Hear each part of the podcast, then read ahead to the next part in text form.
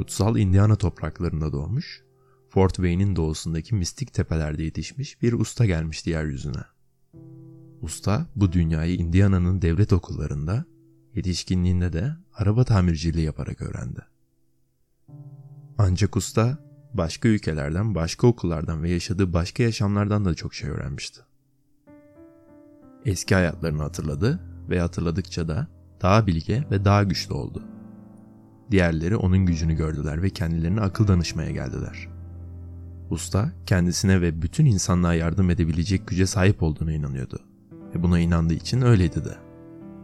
Diğerleri onun gücünün farkına vardıkça dertlerinden ve hastalıklarından arınmak için ona geldiler. Usta her insanın kendini Tanrı'nın oğlu olarak görmesinin doğru olduğunu inanıyordu. Ve buna inandığı için öyleydi de. Çalıştığı garajlar ve atölyeler onun bilgeliğini, elinin temasını arayanlarla, dışarıdaki sokaklar ise sadece o geçerken gölgesinin üstüne düşmesini ve böylece yaşamlarının değişmesini isteyenlerle doldu. Kalabalık arttıkça usta başları ve dükkan sahipleri arabalarla çalışacak yer bulamadıkları için ustanın aletlerini toplayıp başka bir yere gitmelerini istediler. Böylece o da kırlara gitti. Ve kendisini takip edenler ona Mesih, mucizeler yaratan demeye başladılar.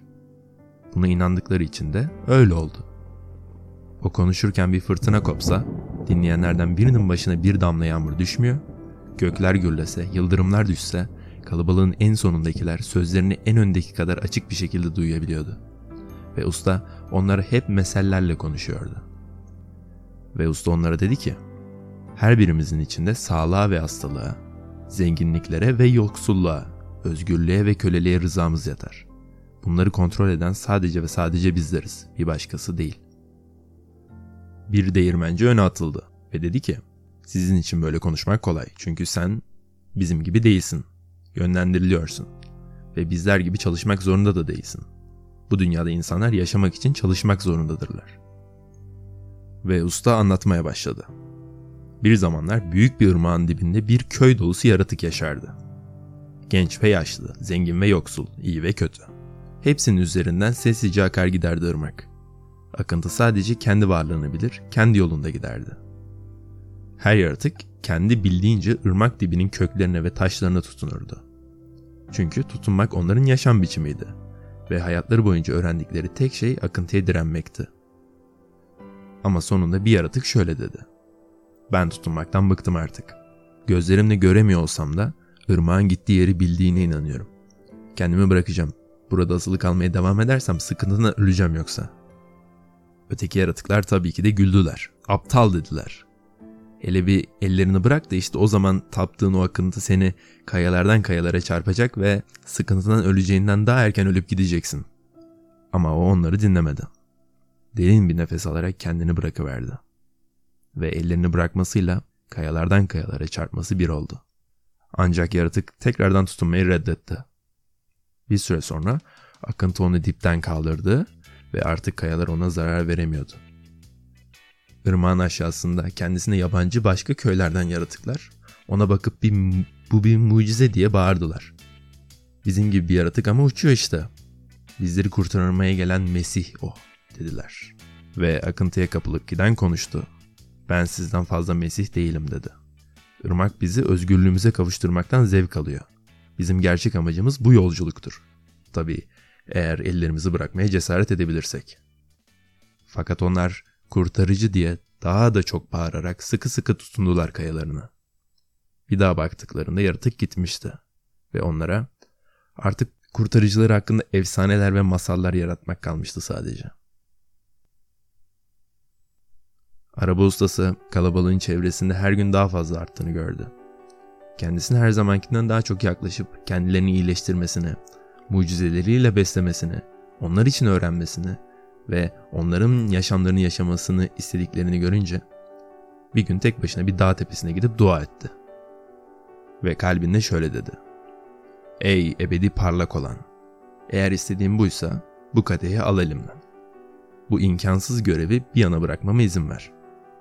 Başka bir insanın yaşamını yaşayamam. Oysa 10 bin kişi benden yaşam bekliyor. Bunların olmasına izin verdiğim için gerçekten çok pişmanım. Eğer istersen beni bırak da motorlarıma ve makinelerime döneyim. Ve sonunda başka insanlar gibi yaşayabileyim. Ve dağın tepesinde bir ses duydu. Ne erkek ne kadın. Ne yüksek ne hafif.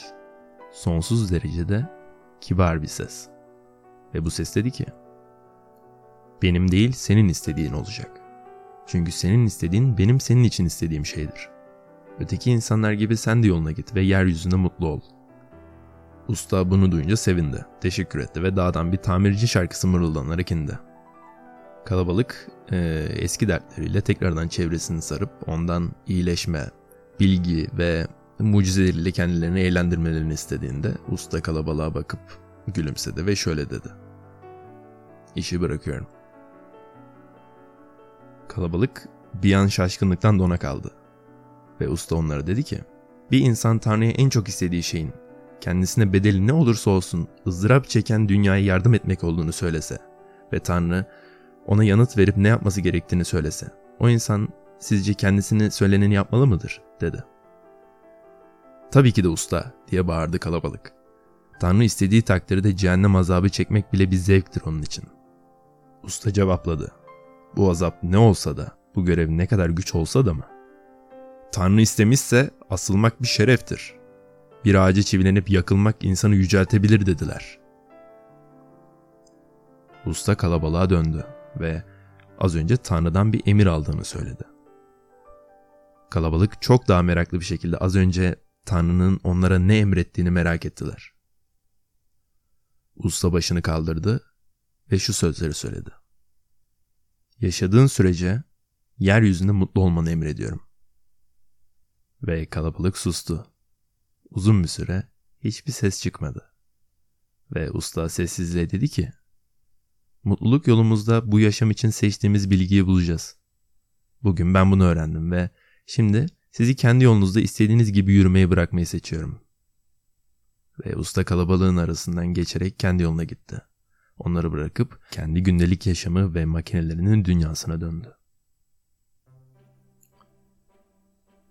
Az önce dinlediğiniz hikaye benim favori kitabım olan Illusions. Türkçe çevirisi Mavi Tüy olan kitaba ait. Kitabın ilk birkaç sayfasında el yazısı olarak e, az önce anlattıklarım yazıyor. Kitabın yazarı daha önce Marty Jonathan Livingston'un da yazarı olan Richard Bach. Alıp okumanızı şiddetle tavsiye ediyorum. Kitabı okuduktan sonra benimle Instagram veya mail yoluyla iletişime geçip e, beraber tartışabiliriz. Birkaç gün önce Netflix'te Mesih diye bir dizi çıktı bu arada. Son derece güçlü mesajlar içeriyor. Bir bakmanızı öneririm. Podcast'te bazen böyle sevdiğim kitaplardan alıntılar yapmak istiyorum açıkçası. Kitap önerilerinizi de yine Instagram'dan bana iletebilirsiniz. Özel olarak da beni Richard Bach ile tanıştıran çok değerli Hakan Bey'e de sonsuz teşekkürlerimi sunuyorum. Umarım harika bir yıl geçirirsiniz. Kendinize çok iyi bakın.